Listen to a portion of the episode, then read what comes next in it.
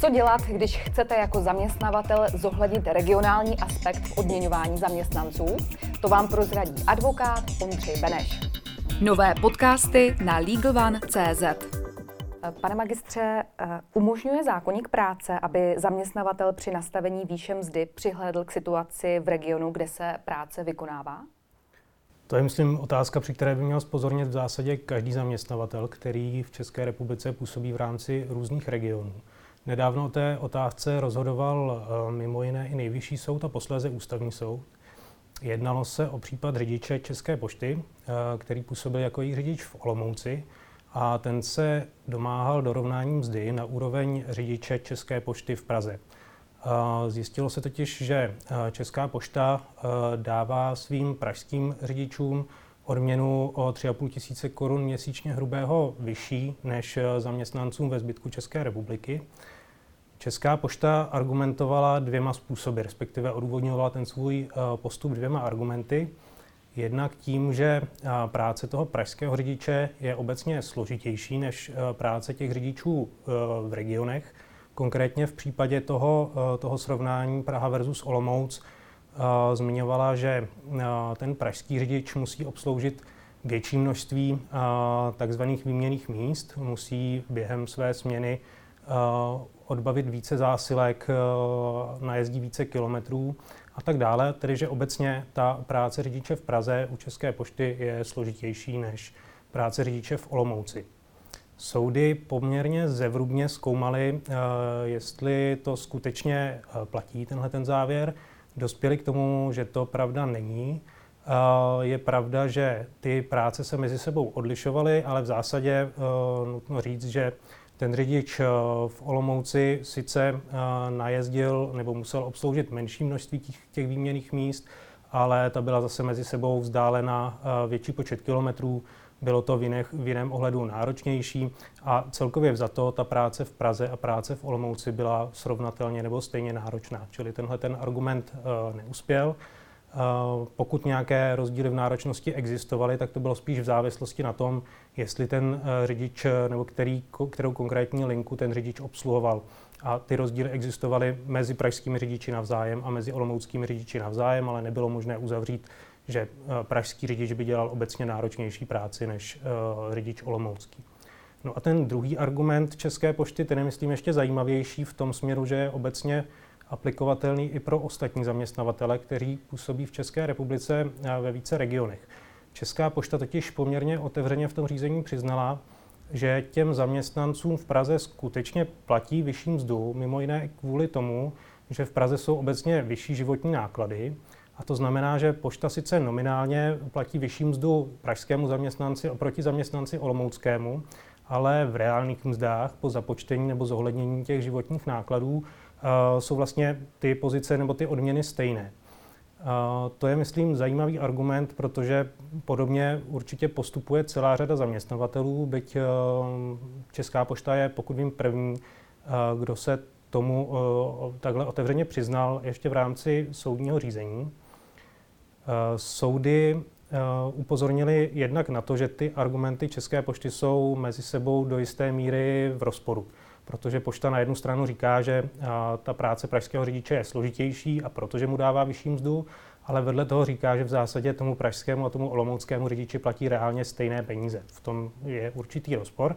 Ale co je, myslím, důležitější, Ústavní soud se vyjádřil obecně k tomu principu samotnému, jestli tedy je přípustné, aby eh, zaměstnavatel zohledňoval i nějaké regionální rozdíly eh, na trhu práce nebo socioekonomickou situaci v tom konkrétním regionu. A tady ústavní soud dospěl k závěru, který, myslím, nakonec není zase tak překvapující, protože když se podíváme do zákonníku práce, tak ten říká, že za stejnou práci u stejného zaměstnavatele náleží dvěma zaměstnancům stejná odměna. A poměrně přesně zákonník práce definuje, co se rozumí tou stejnou prací a říká taky poměrně přesně, že jsou to v zásadě tři okruhy e, kritérií. Jednak je to kritérium náročnosti té samotné práce, o jak složitou nebo náročnou e, práci a jak odpovědnou se jedná. Jednak e, jsou to pracovní podmínky toho konkrétního zaměstnance a za třetí, že jsou to pracovní výsledky a výkonnost toho konkrétního zaměstnance. A ze zákona je poměrně jasné, že nad rámec těchto tří kategorií, těchto tří kritérií, zaměstnavatel nemůže zohlednit žádný další čtvrtý vliv. A přesně to Česká pošta udělala, když zohledňovala právě tu situaci v konkrétním regionu. Čili ten hlavní závěr, který si myslím, že by zaměstnavatelé si z toho rozhodnutí měli vzít, je ten, že pokud mají e, zaměstnance na stejné pozici dělající stejnou práci, ale v různých regionech, tak je musí stejně odměňovat bez ohledu na to, že ta situace na trhu práce v různých regionech je různá. Jaká rizika to přináší zaměstnavatelům? To riziko je, myslím, v zásadě dvojí. E, jednak je to riziko, podobné, eh, jaké podstoupila Česká pošta. To znamená, že konkrétní zaměstnanec eh, přijde za zaměstnavatelem a bude se domáhat nějakého dorovnání té výše mzdy a může se samozřejmě domáhat i nějakého doplatku eh, za období zpětně všech nároků, které zatím nejsou promlčené. To je první takový okruh problémů. Nemám zatím indikaci, že by se na trhu vzedmula nějaká vlna, kdyby zaměstnanci hromadně začali požadovat po svých zaměstnavatelích dorovnání mzdy, ale samozřejmě situace se v tomhle může změnit. A to druhé riziko, které je, myslím, taky dost eh, důležité, je případný přestupek, eh, protože tím, že zaměstnavatel eh, odmění dva zaměstnance v různých regionech různě, přestože dělají stejnou práci, tak tím se může dopustit přestupku na úseku nerovného zacházení a taky přestupku na úseku odměňování. A ze strany inspektorátu práce mu v tomhle případě, pokud se jedná o právnickou osobu, může hrozit pokuta až do výše 1 milionu korun. A co byste v takové situaci doporučil eh, zaměstnavatelům? Existuje nějaké řešení? Je důležité si říct, že asi neexistuje jednoduché řešení. Eh, rozhodně bych nedoporučil eh, spokojit se s tím, že třeba přejmenuju pozice v jednom regionu a řeknu, že se nejedná o řidiče, ale o nějakou obsluhu dodávky nebo něco takového. To by velmi pravděpodobně nemělo žádný vliv na to, na to hodnocení situace. Myslím, že je určitě dobré zrevidovat si ty systémy odměňování, zamyslet se nad tím, jestli pokud už nějaké, nějaké rozdíly mezi regiony v odměňování existují, jestli to není odůvodnitelné nějakým objektivním důvodem. Třeba právě tím, že ti zaměstnanci v jednom regionu dělají fakticky složitější, náročnější práci než zaměstnanci v jiném regionu, eh, i když se jejich pracovní pozice stejně jmenuje. A uh, myslím, že nějaký prostor existuje i v tom směru, že zaměstnavatel může některým zaměstnancům zaměstnancům poskytnout například příspěvek. V případě, že by eh, některý zaměstnanec měl vyšší životní náklady, tak podobně jako zaměstnavatelé eh, třeba poskytují různé příspěvky na dopravu těm zaměstnancům, kteří dojíždějí, tak eh, myslím není vyloučeno, aby jim poskytovali i třeba příspěvky na ty vyšší životní náklady.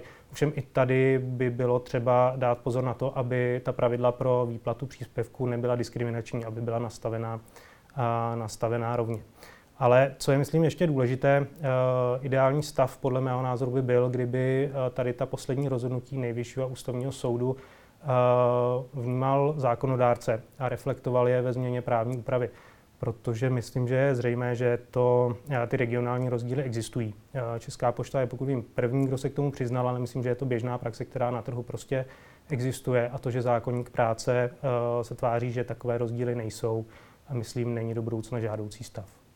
Tolik advokát Ondřej Beneš. Děkuji za rozhovor. Já děkuji za pozvání. Pěkný den.